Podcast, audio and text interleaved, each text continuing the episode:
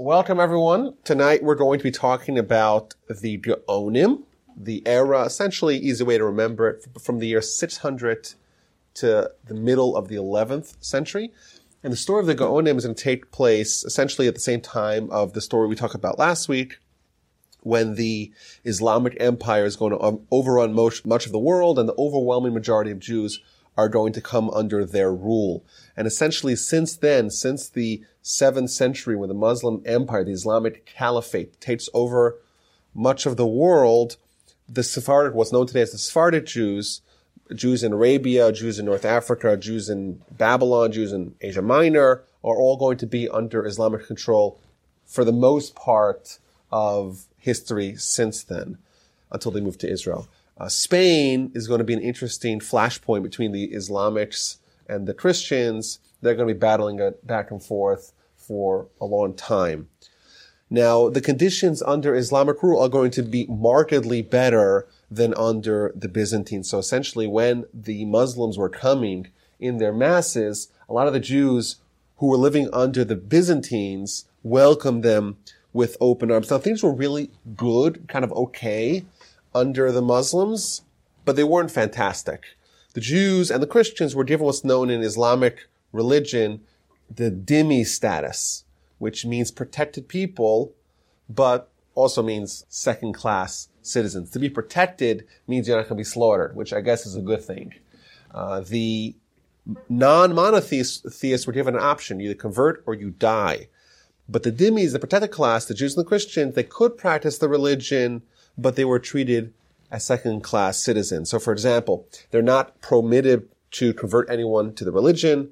They were also prohibited to prevent any co-religionists, any Jew or Christian, from converting to Islam. They had to pay a special tax.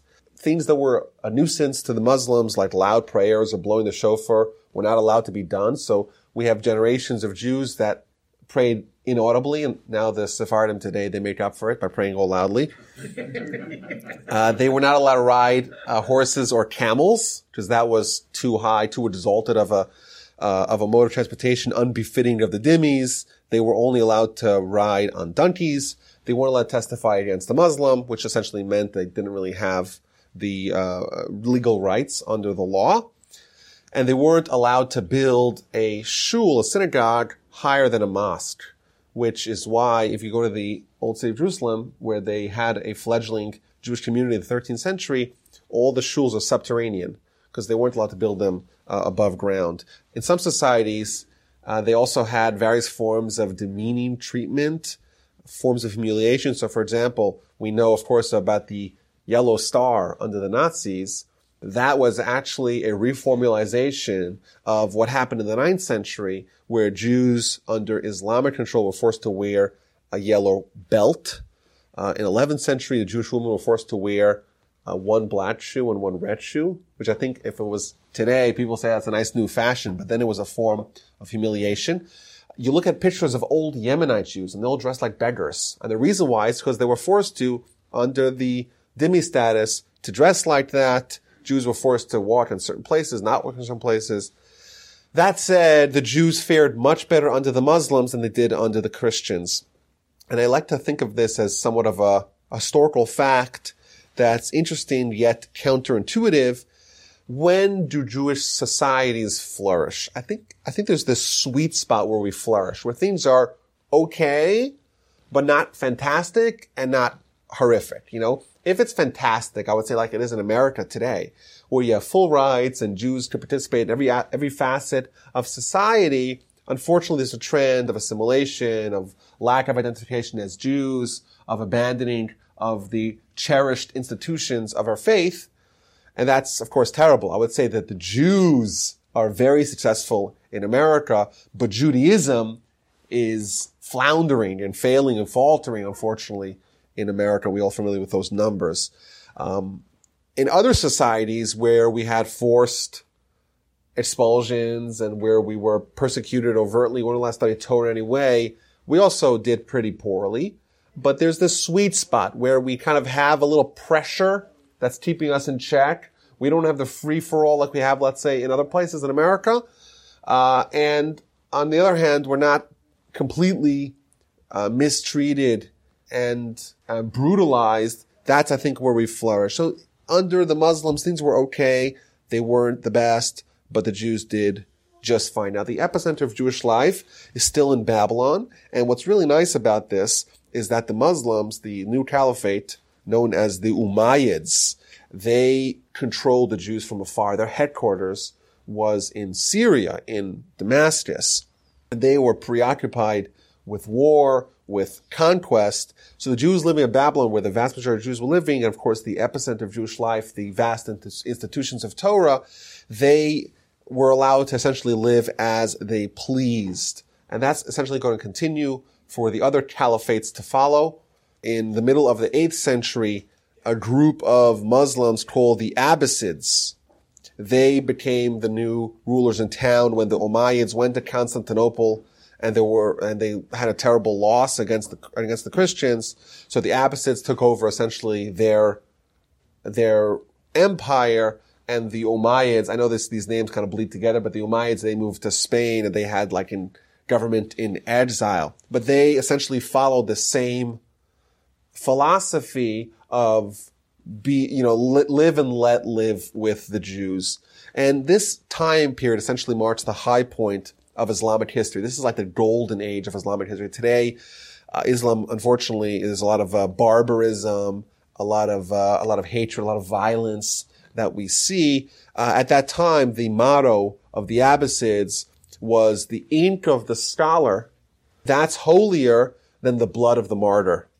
And they stressed more than anything else the value of knowledge. So during this time, uh, the Muslim more becomes an intellectual center for all forms of education, science, medicine, writing, poetry, uh, things that we don't necessarily associate with Islamic culture today, but at that time it was a golden age uh, for that kind of Islam. And we see Islam kind of has this pendulum quality to it, where it swings back and forth from more moderates and a more modern interpretation of the Quran to a much more extremist literal interpretation of Quran, where you read sentences like, "Oh, the Bush is going to say, where's the Jew?" and come kill him.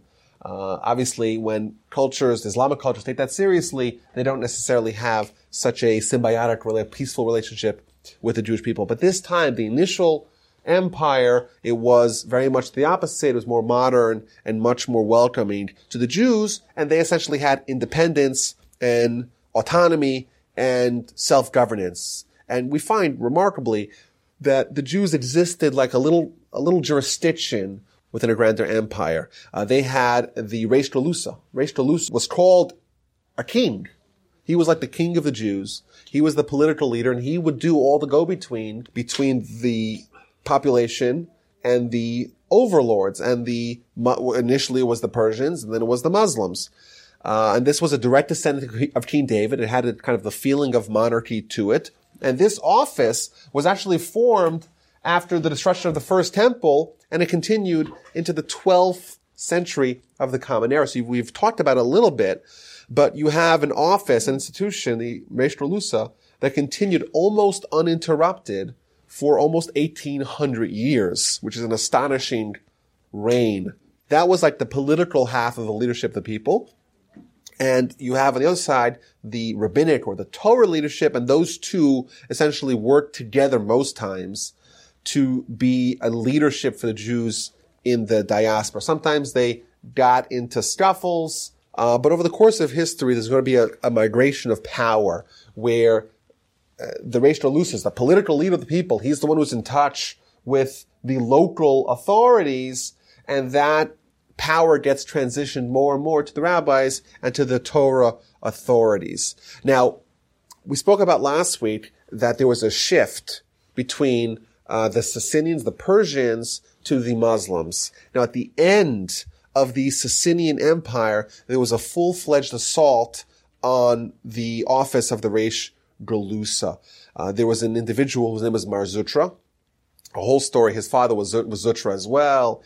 The, there's a lot of details in the saga of this particular strand of the Reish tree, but he was uh, attacked. His family, his house was attacked by some tribe, and he mounted a rebellion against the Persian Empire. And he had a small army and he managed to take over a province. Uh, and he had some sort, some degree, some semblance of law and order for a couple of years, but unfortunately didn't last very long. And the little state that they had built was crushed by the Persians and he was executed and they essentially stopped granting autonomy to the Reish Galusa. So we have this period where the power is going to be severely weakened and curtailed from the Reish Galusa at the end of the Persian slash Sassanian Empire. Now there's an individual, a very important Jewish figure who is going to be the crossover individual, the person who is going to kind of begin his reign under the Persians, but ultimately is going to be the first Reish the first official political leader of the people under the Muslims, and he's actually going to be the forebearer of all future Reish. For the next 800 years, they're all going to be direct descendants of this individual whose name is Bastanai. Now, Bastanai was the son of Chanina, uh, Chaninai actually, pronounced Chaninai. Uh, his father was the Reish Galusa, and the king of Persia, whose name was Chosros II in the 580s, he decided to eradicate the Jewish people. Like we mentioned last time, at the end of the Persian dynasty, they had made a full fledged attack against the Jewish people. So he decides to go after the Jews. He kills thousands of Jews uh, tragically. He imprisons thousands others, and he especially targeted the house of the Reish Galusa, the royal Davidic line. So he killed Chaninai, the Reish Galusa himself, and his his wives and his brothers and his cousins and his uncles and everyone of that family. And his pregnant wife, the wife or the daughter-in-law, depends how different stories, different accounts, uh, who was pregnant and contained the last child of this dynasty of the Davidic line, allegedly, at least that's how the story goes. She had to go into hiding. And there's a very dramatic, legendary tale about what happened and what changed and what brought to the reinstitution of Bastanai as the Reish Galusa. And the story goes that the king, Chosros II, he had a dream and he was in, he found himself in this amazing palace garden laden with all these beautiful trees and all these fruit trees, everything so delightful and delectable and delicious. And he got envious the fact that this garden is someone else's garden and not his. So he starts taking an axe in his dream and going to chop down all the trees and he's just swinging his axe with rage against all these trees, and he starts knocking them all down, and there's just the whole the whole garden is smoldering, and there's just one little sapling. That's the only thing that's left standing. And he's about to go with his axe and swing it at the little sapling until a man shows up, an old man with a ruddy face, and he grabs him he starts screaming at him. He pulls the axe out of his hand. Dramatically, he starts swinging the axe at him. Cain in his dream. He gets all terrified and they have a whole conversation. And this old man tells him, why are you destroying my garden? He says, well, I don't know. I'm sorry. I apologize. Don't kill me. They have a whole back and forth and he promises that the king does in his dream to not destroy the last sapling. And in one dramatic retelling of the story, the king wakes up and he's actually covered in blood and he freaks out and he calls all his people and try to figure out what this this means and what did he pledge in his dream. And someone told him that there's uh, in a way similar to the Yosef story. There's one of your prisoners languishing in the prison. He may have the solution. They pull him out, and the man's reeking from being left in a prison in a dungeon in a little rat hole and he says, oh, can you bring to the king? We'll have to clean you up. Says, no, I want to go the way I am right now. He goes and meets the king. He says, well, actually, I had the same exact dream and I know the other side of it and what you're missing. He tells him that garden represented the garden, the family of David. And that old man that you saw with the ruddy cheeks, he was King David. And he's upset at you and he's going to kill you, come after you if you start up you try to destroy his garden. There's one little sapling in hiding. Don't kill him. So he releases, frees all the slaves. They find that expectant mother to give her room in the royal palace. And her son, Bastanai, from the Persian word bastan, which means a garden, he eventually becomes the Reish Galusa, and he crosses over from being uh, the head of the Jews under the Sassanians to being the head of the Jews under the Muslims. When the Caliph Omar, he took over that place, he actually assigned one of the daughters of the previous Persian king, he gave him as a gift to Bostanai. So Bostanai actually married two women. He had his Jewish wife, and then he had his other wife who converted to Judaism, but she was an, originally a Persian princess. And he's going to have children from both wives, and the Reish that are going to result uh, from the next 400 years of history are going to be solely the descendants of Bastanai from both of these women. Now, this story, this dramatic story, it's likely, parts of it for sure are not true. We know for sure. Uh, the notion that this Bastanai was the last descendant of King David, we know that for a fact to not be true because we know other descendants of King David that were not descendants of Bastanai. That's number one. And the reason given why uh, this story was embellished, most certainly, uh, was to bolster the stature of this family. This family that's going to be political leaders of the Jewish people. The idea, or at least the legend, true or otherwise, that they are the last remaining sapling of the house of David helped solidify and bolster and buttress their stature as the governing family of the Jewish people. When the Muslims come, this institution, institutional Reish and self-governance is going to be strengthened.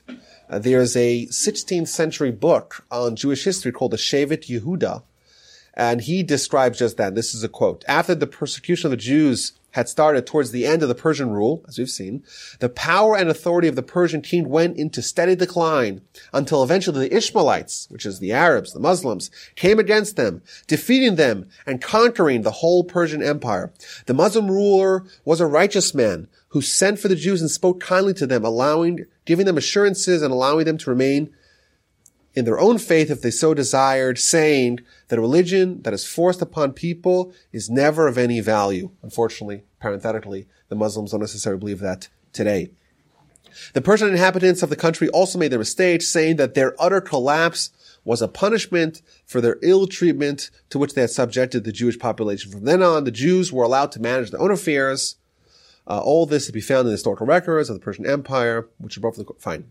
So we have a, really, it's a golden opportunity for the Jews. The Jews are now allowed, uh, their foes, the Christians, the Byzantines are now gone, um, for the most part, from most areas, most, at least the central areas, uh, where the Jews were living. The Persians, who also were very harsh to the Jews, they're also gone. And there's obviously a flourishing of Torah, specifically in the bastions of Torah, in the epicenter of the epicenter, in Sura and Pumbedisa, those great institutions we've discussed already, founded in the third century by Rav and Shmuel that are going to be extant for 800 years and the center of Jewish life in Babylon. They're a very powerful, unifying force.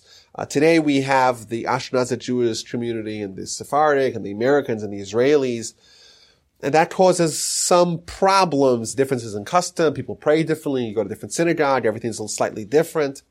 These two yeshivas, they were the flagship yeshivas of the Jewish people. Every town, every community would send their best and brightest there and they would go back and they would provide the rabbis and the clergy for all Jewish communities worldwide. And that was very powerful benefit that they, that they brought. Now, there is a midrash, a fantastic midrash in the Tanchuma in Parshas Noach. And the Midrash reads that the Almighty makes a covenant with Israel that the oral Torah would not be forgotten from their mouths, nor the mouths of their descendants, to the end of all generations. The Almighty is promising that the Torah that He gave to us will never cease. There's never going to be a break in the chain, in the link in the chain that's going to cause Torah to be forgotten. And therefore, this is a quote, the Holy One, blessed is He, established two yeshivos for the people of Israel, where they study Torah day and night, and where they assemble from all locations twice a year in Adar and Elul to discuss and debate and engage in the struggle of Torah, and the war, warfare of Torah, the milchamta shel Torah, until every matter is thoroughly explained and the true halacha is determined. And these two yeshivas saw neither religious persecution nor captivity nor plunder, not from the Greeks, not from the Byzantines, not from the Romans, and they survived and flourished. These two yeshivas had a shorthand name they were called. It was one Sur, one Pumbedisa, and they were called Gaon Yaakov, the majesty of Jacob, because they represented the, the zenith, the apex, the acme of, of Jewish life. The heads of those yeshivos, the de facto heads of the Jewish community as well at large, the worldwide Jewry, were known by the title of Rosh Yeshiva Gaon Yaakov, the head of the yeshiva. Which yeshiva? The yeshiva that's called Gaon Yaakov, but that was shortened to just being called a Gaon.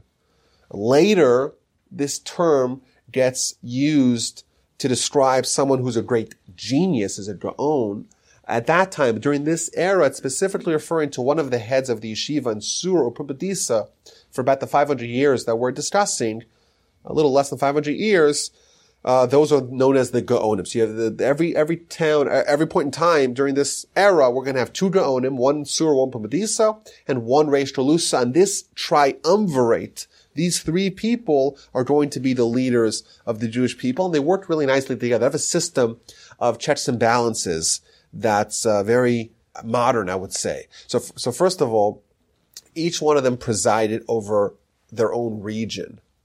They took Babylon, divided into three regions, and each one of the three leaders was given one of them. Each maintained their own independent court, and each was responsible for nominating the heads, local heads of communities that would operate throughout the land. Uh, this was, these were robust Jewish communities. They had centers, Sur and Pumbedisa, uh, where people came to study, but they would also have very developed infrastructure of Jewish life in every local town. At the time, unlike today, it's a very fairly modern idea to have individual taxation.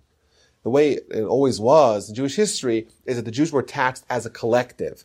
The local host nation would assign a tax, a lump sum on all of the Jewish community, and it was the job of the community leaders to extract uh, from their constituents those taxes. And these leaders oversaw every aspect of Jewish life, Jewish schools, shuls, charities of every variety and stripe. These were very dynamic, uh, robust Jewish communities.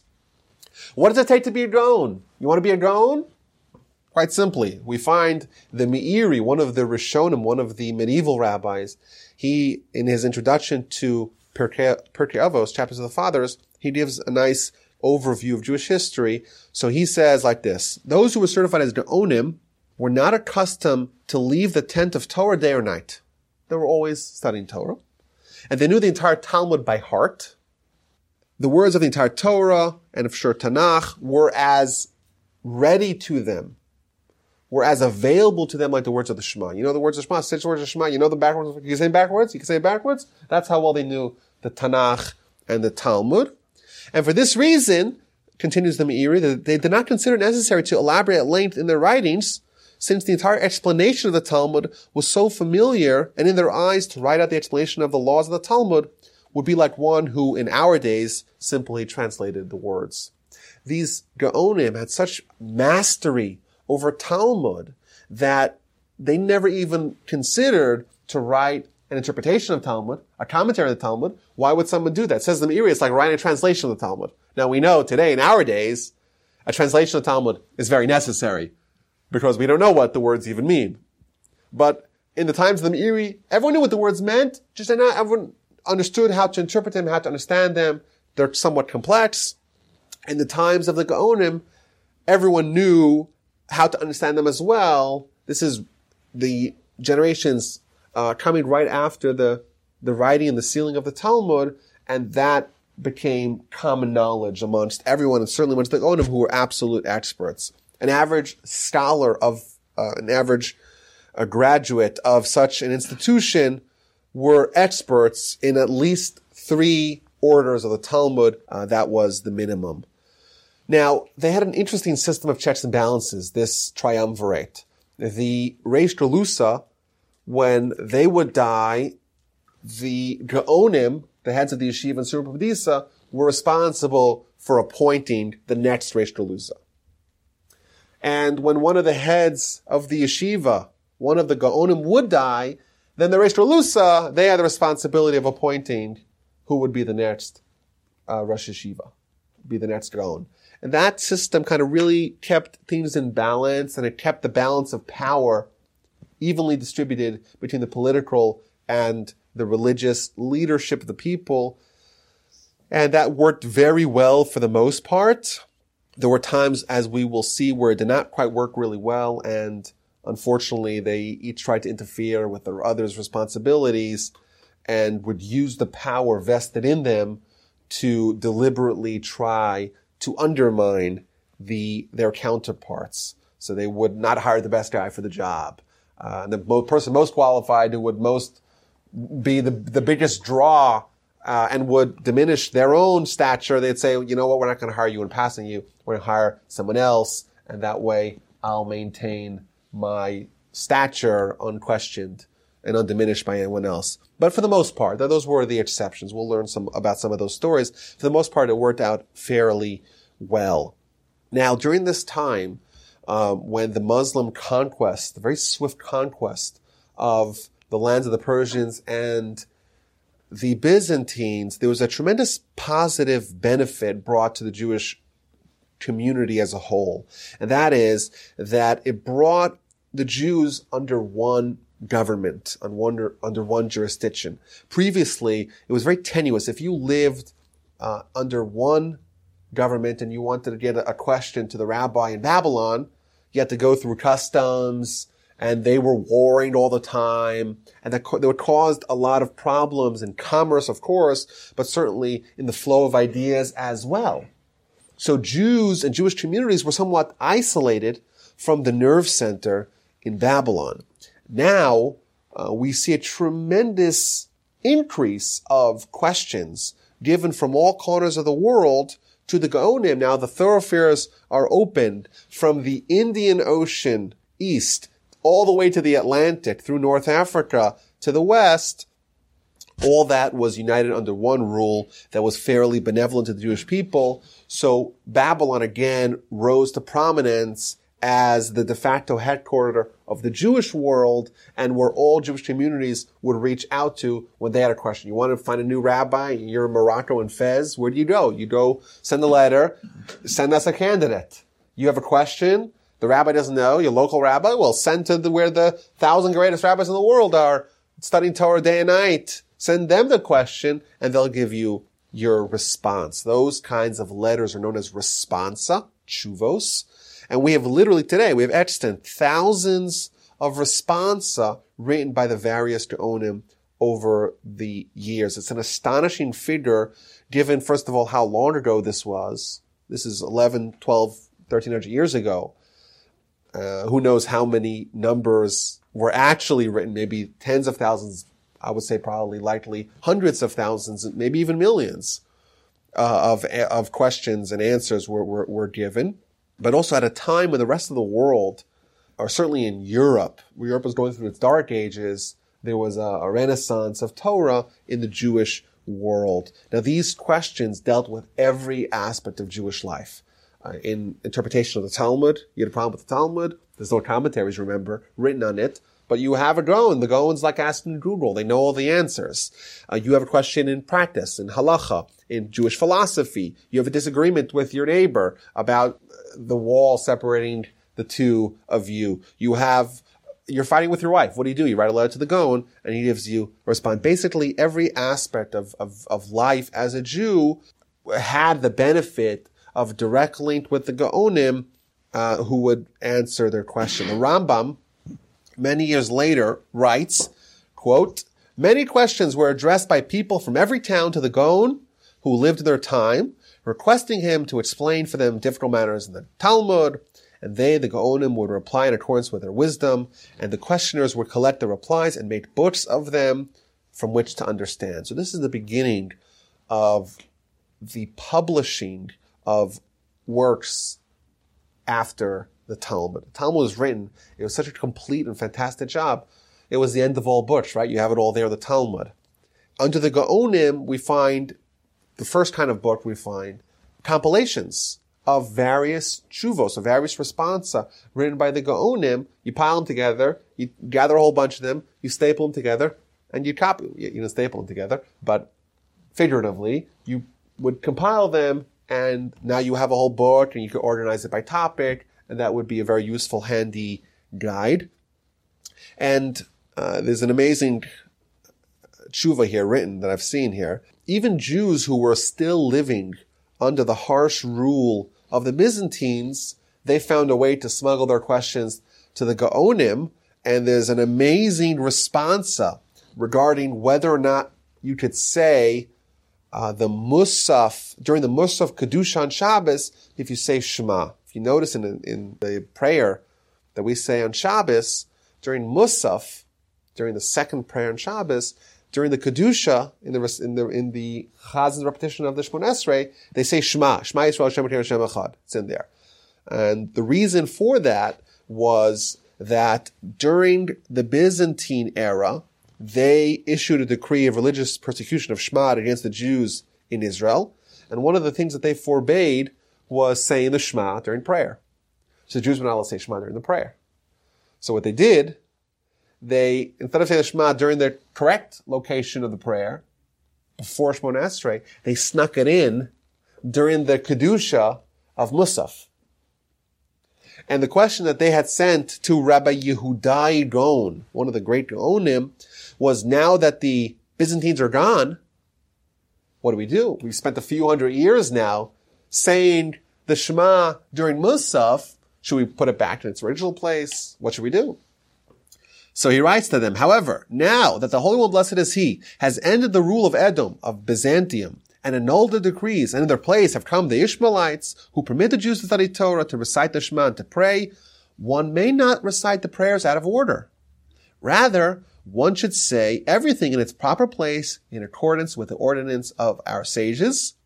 Torah in the proper place and time. The prayers in the proper place and time. The Shema should be in its correct location. Move it back to where it's supposed to be. That's what he writes.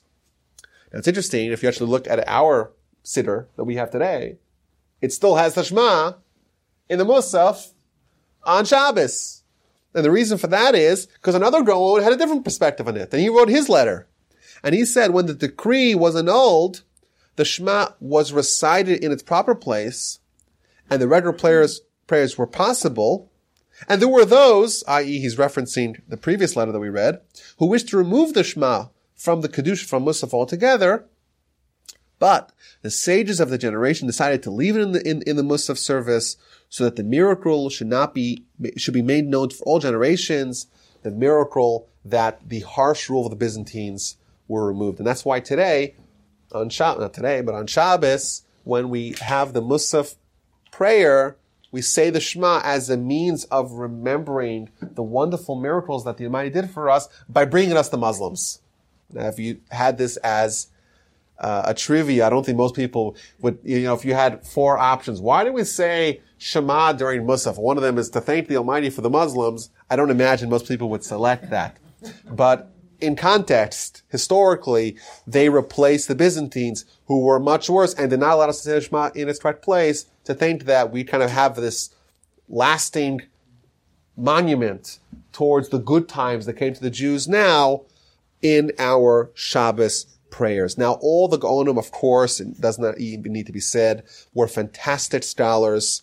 I want to look at some of the early Gaonim who've had really lasting legacies until today importantly because they wrote books that are that were the first books written after the Talmud. So the first one of them is by the, someone by the name of Rav Achai Gaon. He's called Rabbi Achai Gaon, despite the fact that he was not one of the hundred and some odd Gaonim who headed the yeshiva in Sura. And the reason why, and like we mentioned earlier, is because the Reish Galusa tampered with the process.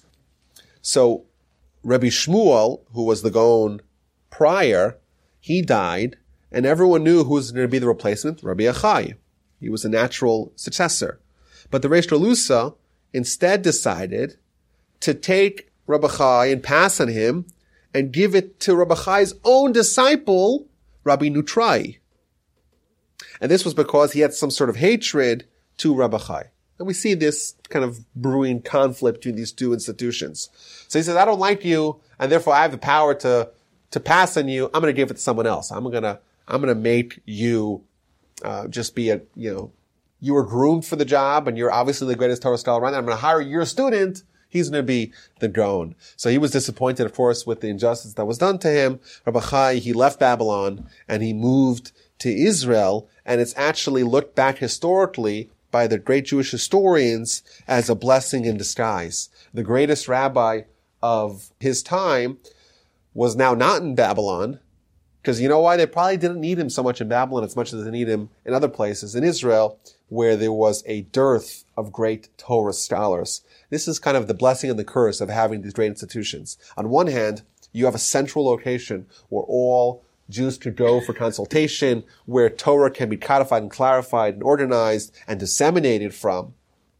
But on the other hand, what, what, what do you do with the rest of the Jewish communities that are bereft of the great Torah giants? That is something that you have, that's a trade-off that you make. And we see during this particular episode that the Almighty assured that the most natural candidate to replace the uh, outgoing Reish Galusa is going to be passed for the job.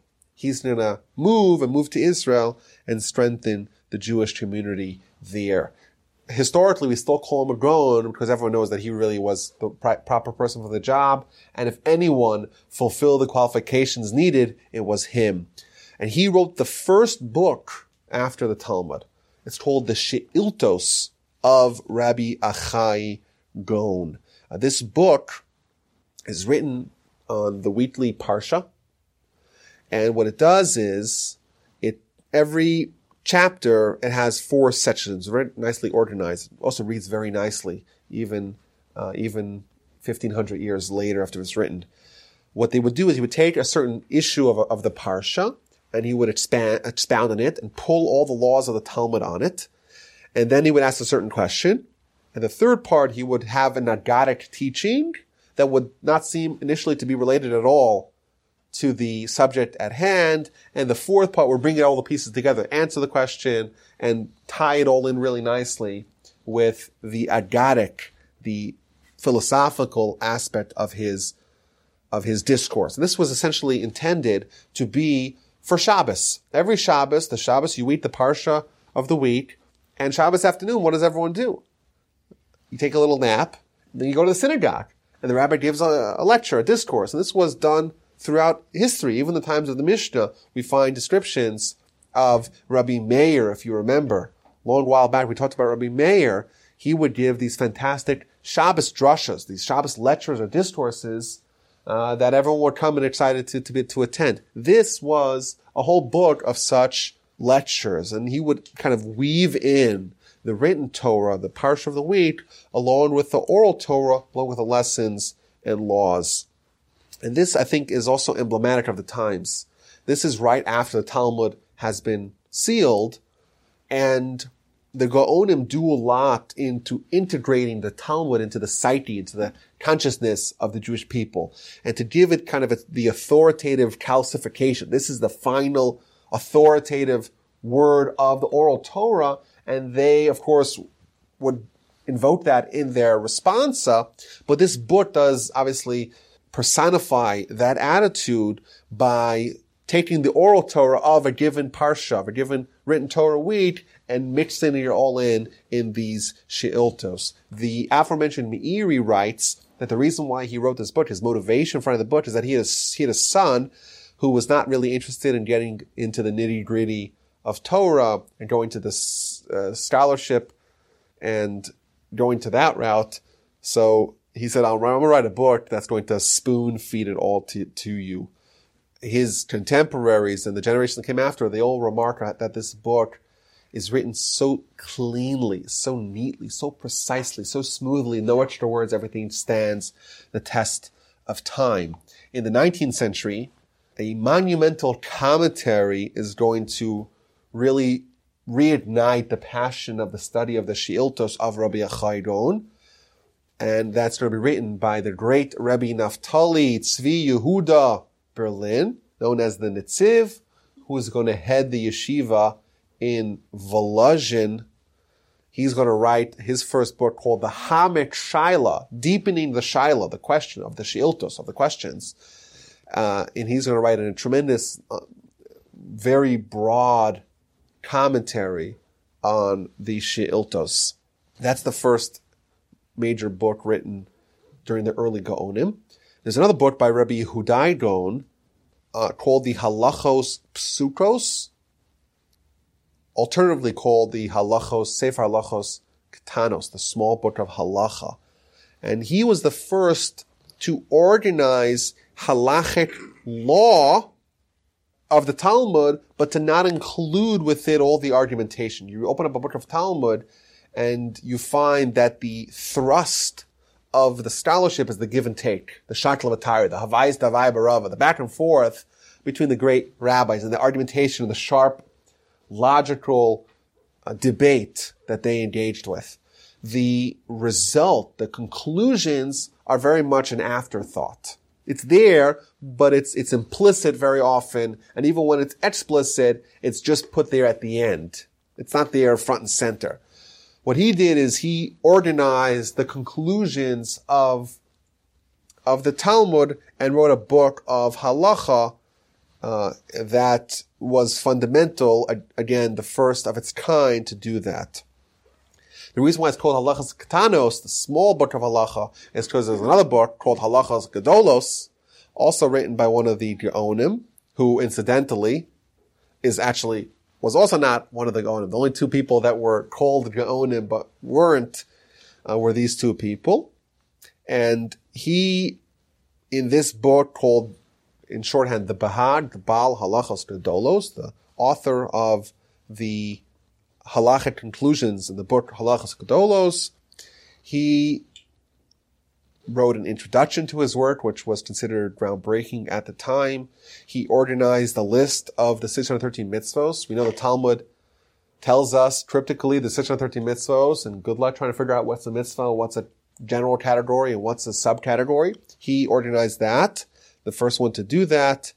And again, he quotes not only the Babylonian Talmud, Jerusalem Talmud, but also those two preceding books that we mentioned. Now, this is going to be the beginning of what's going to be a multi-decade effort to codify halacha. It's all drawn from an understanding of what the role of Babylonian Talmud is. It's likely, maybe in an alternative universe, that the Babylonian Talmud was not necessarily destined to have achieved its status that it did. Uh, it's possible to conjure such a scenario. But what the Talmud became was the final word of Torah, of oral Torah. Everything that you draw from then on thenceforth is pulled from the Talmud itself.